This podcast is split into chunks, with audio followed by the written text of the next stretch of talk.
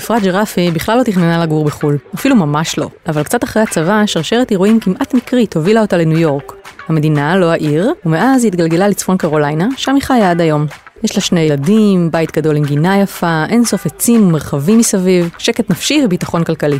אבל אם זה היה תלוי בה, היא הייתה מחליפה את כל זה בדירה בראשון לציון. ואם אפשר, כבר מחר בבוקר. איפה היוזמות? איפה?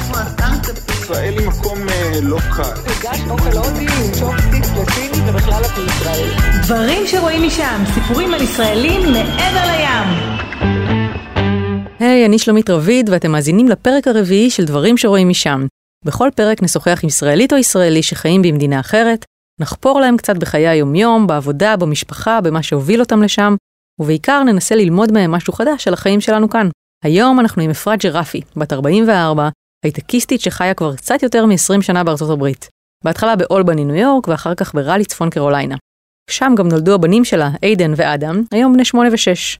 אבל איכשהו, למרות שהחיים שם קלים ונוחים בצורה די קיצונית, אין יום שהיא לא מתה לחזור לארץ, ופשוט לא יכולה. בואו נתקשר אליה. הלו, מה נשמע? שלום, בסדר גמור, מה העניינים? ואיפה אני תופסת אותך? אני עכשיו בבית, אה, עומדת במטבח, יום ראשון בבוקר, שותה כוס קפה, מסתכלת אה, בחוץ, יש לי כמו פטיו כזה פה עם כיסאות ואמברלה ועצים והרבה ירוק פה. למרחבים הירוקים של ראלי יש מקום של כבוד בחיים של אפרת, שגדלה בנוף אחר לגמרי. גדלתי בחולון, בג'סי כהן גדלתי, ובגיל 18 עברנו לראשון. היא התגייסה, השתחררה, וכמה חודשים אחר כך נסעה לארצות הברית. להדריך במחנה קיץ בפנסילבניה. נסיעה שבדיעבד שינתה לה את החיים. אז פגשתי שם מישהו אמריקאי, אמריקאי יהודי שכבר היה בארץ, התנדב בצבא ונורא רצה לגור בארץ. זה התאים לבול, כי לא הייתה לה כוונה לעבור. אז היא הייתה איתו קצת שם, אחר כך הוא בא קצת לארץ, ולאיזושהי תקופה זה עבד להם יופי. אבל אחרי כמה הלוך חזורים כאלה זה נעשה קשה יותר, והוא ביקש שהיא תבוא איתו לניו יורק, רק עד שיסיים את הלימודים, ואז הם יחזרו ביחד לישראל. אולבני ניו יורק, לא ניו יורק סיטי, אולבני ניו יורק זה איזה שעתיים וחצי צפונה, שזה מאוד שונה מניו יורק סיטי. אולבני היא אולי הבירה של מדינת ניו יורק, אבל בינה לבין העיר הגדולה מפרידות שעתיים וחצי וכמה שנות אור. אז מה עושה ילדה טובה ראשון לציון שמוצאת את עצמה רחוק מהבית, בעיר זרה ולא מאוד מרגשת? הולכת לאוניברסיטה. התחלתי לימודים במחשבים שם, רק כדי למקם אתכם על ה timeline, אנחנו מדברים על שנת 98 בארצות הברית. סיבואטה.קום, הבורסות מטפסות, הנשיא הוא ביל קלינטון ופרשת מוניקה לוינסקי תופסת את הכותרות הראשיות. טיטניק הוא שובר הקופות של השנה, לא ידענו מה זה גוגל, לא היה פייסבוק וסביר שלרובכם אפילו לא היה אז טלפון נייד. זו תקופה מאוד שונה. אז בתקופה ההיא את יכולה סתם לעשות איזה קורס של תשעה חודשים בתכנות ולקבל עבודה. האמת היא שגם היום בארץ, עם המחסור האדיר במתכנתים, זה כנראה אפשרי. אבל בכל זאת, אלה היו זמנים אחרים, והחיים של אפרת לא הלכו בדיוק לפי התוכנית. בסופו של דבר נפרדנו, החלטתי שאני רוצה לסיים את התואר שלי לפני שאני חוזרת. הבחור כבר לא היה פונקציה, ואפרת כבר ראתה איך היא מסיימת את הלימודים וחוזרת הביתה עם קורות חיים משודרגים מאמריקה. אבל אז, טוויסט בעלילה. שמונה חודשים לפני שסיימתי את הלימודים קיבלתי הצעת עבודה מה-IBM. זה לא שהציעו לה לבוא לעבוד באולבני או איפשהו באזור. ההצעה של IBM הייתה מרחק כמה שעות טיסה משם. בראלי, צפון קרוליינה. בכלל לא שמעתי על דבר כזה, לא ידעתי אפילו איפה זה נורד קרוליינה, לא היה לי מושג, אבל אה, אמרתי, טוב, יאללה, אני אעשה את זה ככה שנתיים, ושאני אשים את זה על הרזומה שלי, ואז אני אחזור לארץ. אוקיי, סטייה קלה מהתוכנית המקורית, אבל לא משהו שאי אפשר להתמודד איתו. אבל רגע לפני שהשנתיים המתוכננות נגמרו, העלילה שוב מסתבכת. שנה וחצי, שנתיים אחרי שהגעתי לראלי, פגשתי את בעלי, שעכשיו הוא בעלי לשעבר. התחלנו לצאת והחלטתי שטוב, זהו, אני אשאר כבר שם, כאילו פה בעצם. את אומרת שכן, כל הזמן היה לך בראש את הקטע הזה שאת רוצה לחזור לארץ, אז מה חשבת כשהכרת בחור אמריקאי והחלטת שאת נשארת? האמת היא, אני חשבתי שכאילו זכיתי בלוטו כשפגשתי אותו, חשבתי שזה בן אדם מדהים, שאין מצב שאני אפגוש בן אדם כזה. טוב, אחרי זה, אחר כך ראיתי שזה לא בדיוק היה ככה, אבל הסתנוורתי, אמרתי, וואי, איזה בן אדם מדהים וזה, כאילו היה לנו קשר מהמם, ואמרתי, טוב, אני אשאר פה. היא נשארה והם התחתנו, איידן ואדם נולדו, הקריירה שלה התפתחה, ובשנים הראשונות הכל היה נהדר. אבל לפני שניכנס לנהדר הזה ולמה שהגיע אחריו, בואו נתמקם רגע על המפה ונקרא לרון העורך שלנו, שיספר לנו קצת על צפון קרוליינה. בכיף, בכיף שלומית. צפון קרוליינה היא מדינה די גדולה בחוף המזרחי של ארצות הברית, שהשטח שלה גדול פי שישה מזה של ישראל. היא נמצאת בין האוקיינוס האטלנטי ל Great Smoky Mountains, שם אפשר לראות דובים ולעיתים נדירות אפילו אריות הרים. עיר הבירה שלה היא ראלי, שבה אפרת גרה, אבל העיר הגדולה במדינה והמוכרת יותר היא דווקא שרלוט. אגב, ידעת שקבוצת ה-NBA שלה, שרלוט אורנטס, שייכת למייקל ג'ורדן? וואלה. אגב, מבחינת אוכלוסייה, יש שם רוב גדול של לבנים, בערך 65 אחוז, ומשהו כמו 20 אחוז אפרו-אמריקאים. היתר הם היספנים, אסיאתים ואמריקאים ילידים. ולמרות שפעם העבדות הייתה בה חוקית, רק לשני אחוזים מהתושבים היו עבדים. אבל במלחמת האזרחים, היא עדיין הצטרפה לדרום, שתמך בעבדות. וגם היום היא לא בדיוק ידועה כמקדמת שוויון זכויות.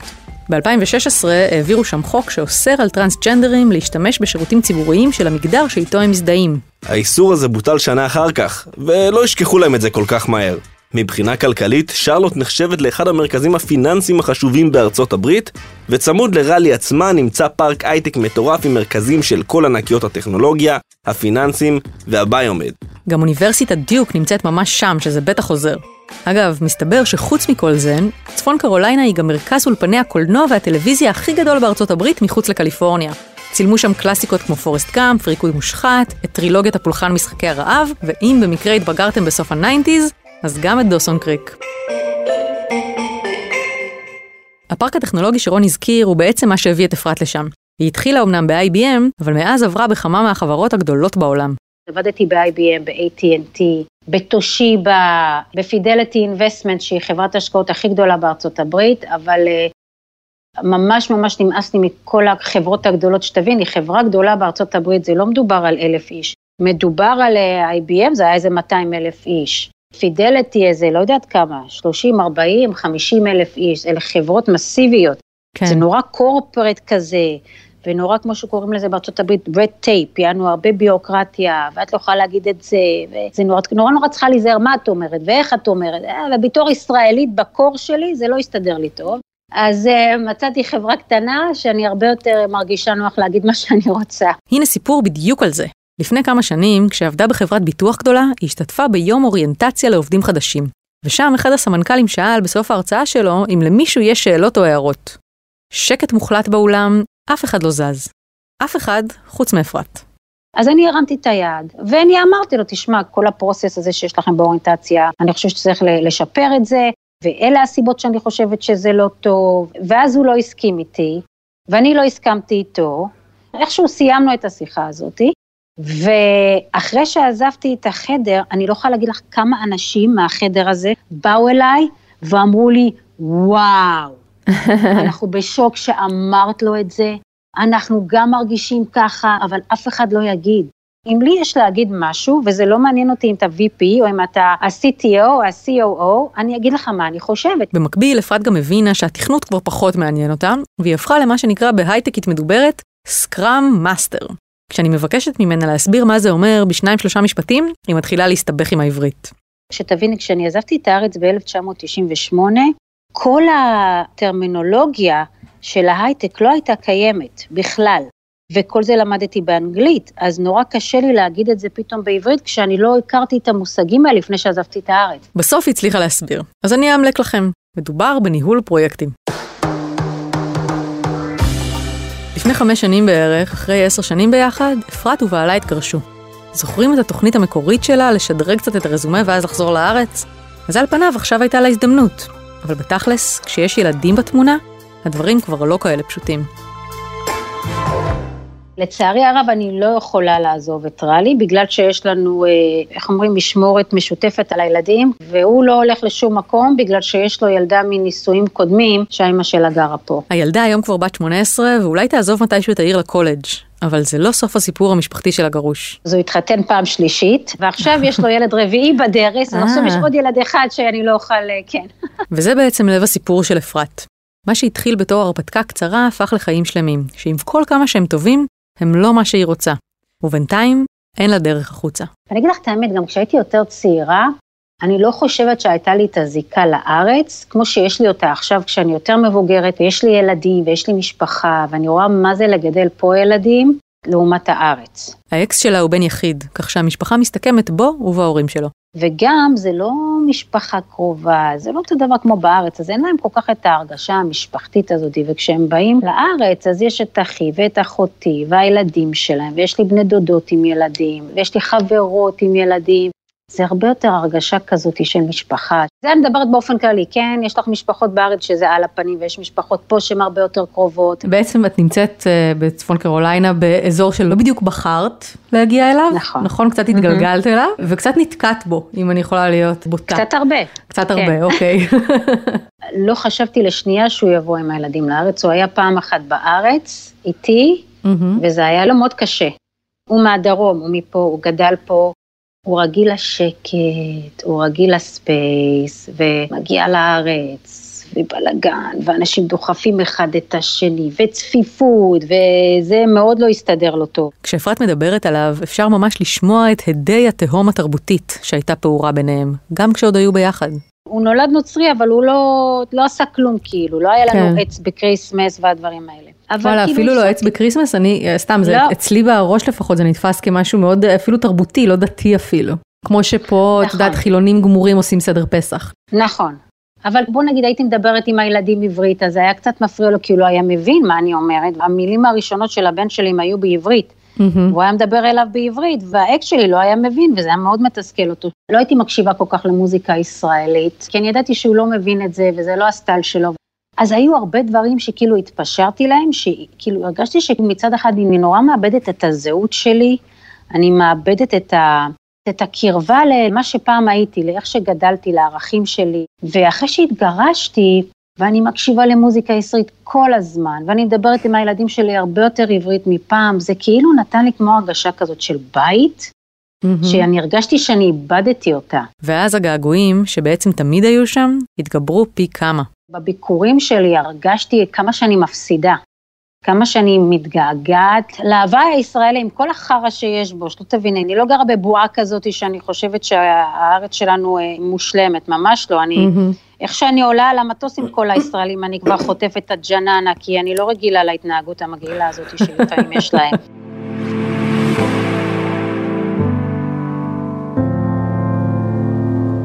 אבל האמת היא שלמרות הפנטזיה לחזור לארץ, הגרוש והמורכבות ביחסים הם לא הדברים היחידים שעוצרים אותה היום. לא דיברתי איתו על זה, כי היה לי פחד שכאילו, איך אני בכלל אצליח? אפילו אם היה אומר לי, בסדר, קחי את הילדים, תיסעי לארץ, תשלחי אותם בקיץ. בוא נגיד, כאילו, את יודעת, הרצתי סנריוס בראש שלי. מהמם. אמרתי, איך אני אצליח מבחינה כלכלית? אני כל הזמן שומעת כמה שקשה בארץ, ואיך זוגות לא, לא מצליחים לקנות דירה. זה נורא נורא קשה. אבל מצד שני, את באה עם uh, השכלה uh, מארצות הברית, עם חתיכת ניסיון ובהייטק, עדיין את חושבת שלמישהי עם הניסיון שלך ועם ההשכלה שלך, עדיין היה לך כל כך קשה אם היית חוזרת לפה? אני לא יודעת, מה שהחדירו לי לראש, זה הקטע של הגיל, שזה אימא שלי הרבה, וגם חברים אמרו לי, כאילו, תשמעי, את בת 44, כאילו, במיוחד בהייטק, זו תעשייה עם הרבה צעירים, ופתאום. את, כאילו, יהיה לך נורא קשה למצוא משהו בגיל כזה. אז זה גם נורא הפחיד אותי, לבוא לארץ עם שני ילדים, וליפול על הפנים, בוא נגיד ככה, מבחינה כלכלית. ברור שכל שינוי כזה דרמטי מביא איתו חששות ופחדים. בטח כשאנחנו כבר לא כאלה צעירים ויש ילדים שמי יודע מה זה יעשה להם. אבל בשביל אפרת, ככל שעברו השנים, ההבדלים בין החיים שם ופה הלכו והתחדדו. אז נכון שלא כל המשפחות הישראליות חמות ומחבקות, ולא כל המשפחות האמריקאיות קרירות ומרוחקות. אבל לפעמים הסטריאוטיפ פשוט מתחבר עם המציאות, כמו בסיפור הבא. חמי עבר אה, השתלת לב, הוא היה בבית חולים תקופה ארוכה, כי אחרי השתלת לב הוא חטף שבץ כמה פעמים. בתקופה הזאת לא באו הרבה אנשים לבקר אותו בכלל. אני באתי לבקר אותם, את חמי וחמותי, המון פעמים שאנשים בבית חולים כבר הכירו אותי שמה, ובתקופה הזאת אני כבר הייתי גרושה. אני לא, לא הייתי נשואה לבן שלהם, אני הייתי שם כשהיה את הניתוח, אני הייתי מביאה להם אוכל, אני הייתי מתקשרת כל הזמן, ואנשים היו בהלם שאני עושה את זה, כי אנשים שהיו באים אליהם לחגים, לאירועים משפחתיים, לא באו אפילו פעם אחת. אז הם כן, הם שלחו פרחים, והם שלחו כרטיסי ברכה ובלונים, אבל הם לא באו לשחרר לפחות את ה... את, בוא נגיד את חמותי, להגיד לה לכי, תנוחי, תשני, תאכלי משהו, תתקלחי, אנחנו פה. אין דבר כזה. כן, דברים דבר שלנו כזה. נראים מאוד אה, טריוויאליים. מאוד מאוד טריוויאליים. אפילו השכנה ממול, הבת שלה הייתה בטיפול נמרץ, הבת שלה בת איזה שנה. והלכתי שם והבאתי לה אוכל והייתי איתה כמה שעות והיא הייתה בהלם, כי היא אמרה לי שהיא כבר שלושה ימים עם הבת שלה בבית חולים ואף אחד לא בא לבקר אותה, אף אחד לא בא לעזור לה, וזה נורא נורמלי. וזה שאני באתי לבקר והבאתי אוכל ונשארתי בשבילהם זה היה כאילו וואו, כל הכבוד, ובשבילי זה כל כך טבעי. העיקר שהם אומרים have a nice day אחת לחמש דקות. הם מדברים כאילו באמת אכפת להם, זה הקטע האמריקאי גם, כן? הם כאילו, אה, I love you וזה, ואני חושבת עליך כל הזמן, ואני מקווה שהוא בסדר, ואנחנו מתפללים, יש להם נורא את הקטע הזה, I'll pray for him, אני אתפלל, אני אתפלל, אני הולכת לכנסייה ואני מתפללת, אבל לא באים לבית חולים לבקר ולעזור. המון פעמים אומרים על ישראלים, שזה מאוד נכון, שהם בתוך ה... תחת אחד של השני, הם חטטנים, והם אומרים לך, מה, לא התחתנת? מה, אין לך ילדים? מה, את יותר מדי כאילו נכנסים לך בקטעים הפרטיים, והאמריקאים הרבה פחות, נותנים לך יותר את ה-personal space, לא מחטטים לך בחיים, אבל חלק מזה, זה גם הקטע של החוסר אכפתיות. הדיסטנס הזה, יש בזה משהו טוב, שהם נותנים לך את השקט שלך ואת הפרטיות שלך ולא נכנסים לך לחיים, אבל באותה מידה, הדיסטנס הזה גם גורם להם לא להיות מעורבים כשאת כן צריכה אותם. בקיצור, כל העמים דפוקים בדרכם הייחודית, ולפעמים פשוט יותר נוח לחיות עם הדפיקויות של עצמנו מאשר עם של אחרים. ובכל זאת, כשאני שואלת את אפרת מה היא כן אוהבת בחיים שלה בצפון קרוליינה, היא לא בדיוק מתקשה לענות. קודם כל, מבחינה כלכלית הרבה יותר קל פה. רק כשהגעתי לפה, כשהייתי בת 20 ומשהו, אחרי שנה כבר קניתי בית. כאילו, הדיפוזיט שהייתי צריכה לשים זה אלף דולר, אלף דולר ואני חותמת על משכנתה. הרבה יותר רגוע פה, אין פה לחץ, מאוד ירוק פה. יש פה הרבה הרבה הרבה עצים. אימא שלי, כשהיא באה לבקר פה פעם ראשונה, כל מה שהיא עשתה זה צילמה עצים. יש פה, בחיי, אני לא צוחקת, אפילו מהאוטו, היא הייתה פותחת את החלון ומצלמת עצים. אין לך את הקטע הזה שאת מפחדת שאנשים ידפקו אותך או יגנבו לך את התיק. אני יכולה להשאיר את הסלולרי שלי על שולחן במסעדה ולחזור אחרי שעה, והוא עדיין שם או שהמלצר שמר לי אותו. אין בעיה של חנייה פה, שזה דבר נהדר. טוב, עכשיו גם לי בא לעבור לגור שם, איפה חותמים? אבל אל דאגה, רצף המחמאות הזה לא החזיק הרבה. אני אוהבת עיר, אני אוהבת את האנרגיה שעיר נותנת לך, את הרעש, את המכוניות, את האנשים, את זה שאת יכולה ללכת להסתובב שעות ברחובות. את לא יכולה לעשות את זה פה, זה דבר שזה נורא נורא נורא מעניין. זאת אומרת, את הולכת לתל אביב, או כל עיר אחרת, להגיד לך את האמת, ראשון, חולון, את יכולה ללכת שעות. כן. ופה אין את זה. כאילו... הכל באוטו? הכל באוטו, ואת נוסעת לכמו shopping center, את קונה מה שאת צריכה, בוא נגיד, כמו shopping strip או דברים כאלה, נכנסת לאוטו, נוסעת למקום אחר. יש כמו ריקנות כזאתי, ועוד פעם, והריקנות הזאת מאוד קשורה לקטע שאנשים נורא עסוקים בחיים שלהם. בארץ, עם כל הלחץ ועם כל הקשיים ועם כל החרא, יש, לא יודעת, יש משהו תוסס בארץ, יש משהו חי בפנים. כאילו, את, את רואה, את מרגישה את זה באנשים, ופה אין את זה, זה כמו מת כזה. חכו, יש עוד. כולם בארץ מעורים במה שקורה, בפוליטיקה. כן. כולם עוקבים, לא רק בפוליטיקה של ישראל, גם מבינים באופן כללי מה קורה בעולם. ופה, לא. פה, לדוגמה, כמה פעמים אימא שלי מתקשרת ואומרת לי, תגידי, את שמעת מה שקרה בבלה בלה בלה בלה? בארצות הברית. אני אומרת לה, לא. היא אומרת לי, איך את לא שומעת? כולם בארץ מדברים על זה. לא מדברים על זה במקומות עבודה. במקומות עבודה נורא מדברים על דברים כאלה, את באה, את באה לעבודה, שמעת זה, זה. אסור לדבר על פוליטיקה, לא לדבר על דת, וזה יוצר כמו איסוליישן כזה, זה כאילו כל אחד לעצמו. זר לא יבין זאת. אפרת תקועה במדינת העצים והזומבים המנותקים רגשית צפון קרוליינה, ומתגעגעת לרחובות ההומים של חולון וראשון. לכאורה נגזר עליה להישאר שם פחות או יותר לנצח, אבל האם צפוי לנו טוויסט נוסף בעלילה? ייתכן. היא מספרת שהחוק במדינה קובע שילדים יכולים להחליט עם איזה הורה הם מעדיפים לגור כבר מגיל 12.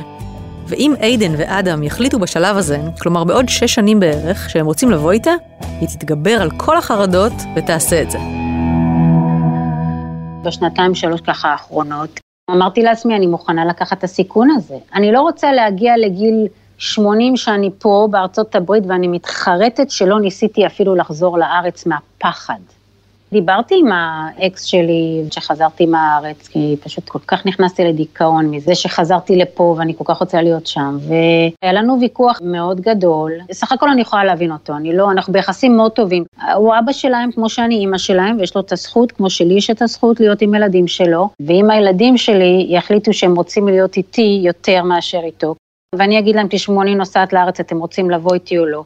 אם בגיל 12 הם אומרים כן, אז הוא אמר שהוא יכבד את הרצון שלהם. חייבים להודות שזה נשמע מאוד מוזר לאפשר לילד בן 12 לקבל כזאת החלטה גורלית. בבחינה מעמיקה יותר של החוק העלתה שלא מדובר בהכרח בגיל 12, אלא במה שמוגדר כ-age of discretion. כלומר לא גיל אבסולוטי, אלא מצב שבו בית המשפט מוצא את הילד בוגר מספיק כדי לקבל החלטה אינטליגנטית ורציונלית. יש מקרים של ילדים בני 10 שבית המשפט אפשר להם לבחור, ומצד שני, נערים בני 16 שהוחלט שאינם בוגרים מספיק. בכל מקרה, נראה שבסיפור של אפרת יש איזשהו אור בקצה המנהרה. השאלה היא, כשהיא כבר תגיע לשם, איך זה ייראה? אני מדמיינת שאני בטח אה, אולי אשכיר דירה לא רחוק מאמא שלי, אולי איפשהו בראשון או משהו כזה. סתם משהו קטן, שזה בסדר גמור. הבעיה היחידה שתהיה לי, זה להתרגל לגור בבניין עם עוד אנשים. אני מדמיינת ארוחות יום שישי אצל אימא שלי, עם האחים שלי, כי זה מה שהם עושים, ממשיכים עם החיים. אני מדמיינת לעצמי בימי שבת, אולי אני אקפוץ לאחי או לאחותי עם הילדים, ניקח אותם לים, לבקר חברים, לבקר בני דודים, כאילו זה מה שעובר לי בראש. אני רוצה להזדקן במקום שיש לי משפחה שאני מרגישה שזה הבית שלי, לא פה. לגור שם ולחלום כל הזמן על פה זה באמת לא פשוט. אבל לא ניתן לפרק הזה להיגמר באווירה מלנכולית. אז רגע לפני שניפרד מאפרת, בואו נעבור לפינה ששמה דברים בפרופורציות. הדשא של השכן, מה להם יש שלנו אין? כמה עולה פחית קולה? בערך דולר. זה משהו כמו שלושה וחצי שקלים.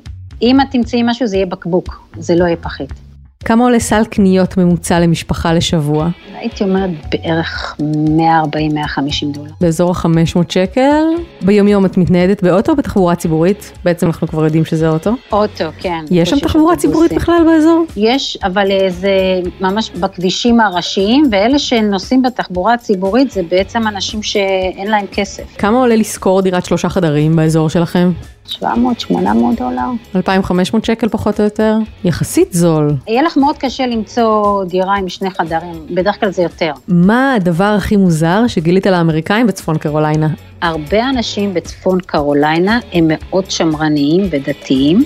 בכל מקום שאת הולכת יש לך את התנ"ך, משהו שהיה הזוי בשבילי, שאסור לקלל. ומילים שבארץ לא נחשבות קללה, נחשבות פה קללה. מילים כמו damn, hell, ass, shit. אני מקללת, אני לא אכפת לי, שלא את זה, לא מעניין אותי. אבל לדוגמה, שאני לוקחת את הילדים שלי לארץ, ואימא שלי במטבח, ומשהו נפל לה, והיא אומרת, אה, שיט, שיט, שיט, דם, דם, דם. אני ישר אומרת לה, אמא, אמא, תסתמי את הפה, למה אחרי זה הם יגידו את זה כשאני מחזירה אותם לפה, ואוי ואבוי, הם יסתבכו. נגיד שמישהו מהמאזינים שלנו היה מוצא את עצמו בצפון קרוליינה. מה ההמלצה הכי טובה שלך על האזור? יש משהו נורא מדליק שאני ראיתי פה ב downtown, אבל האמת היא, אני לא ניסיתי את זה, שקוראים לזה trolley bike pub. וזה בר נייד, זאת אומרת, יש לך בקצה של הבר הזה, של הדלפק הזה, יש לך נהג, אבל זה לא ממונע. ויכולים לשבת בערך עשרה אנשים מסביב לבר הזה, ומתחת לבר יש לך פדלים. בעצם מה שאנשים עושים, הם שוכרים את זה לעשות bar hopping. הם קופצים מבר לבר, הם עוצרים בבר, קונים שתייה, רוקדים, קופצים חזרה על הטרולי, ויושבים שם עם המשקאות שלהם ומפדלים, וככה הם אה, זזים לבר הבא. אני חושבת שראיתי משהו כזה בברלין, אבל כזה מאוד uh, תיירותי כזה. לא, זהו, פה זה לא בשביל התיירים, כי אין פה הרבה תיירים, מי בא לפה? אפרת שרפי, תודה רבה רבה שהיית איתנו, תודה, בכיף. ואנחנו עוד, uh, עוד נדבר, אולי נעשה פרק עדכון עוד כמה שנים. בכיף, מקווה שזה יהיה מהארץ.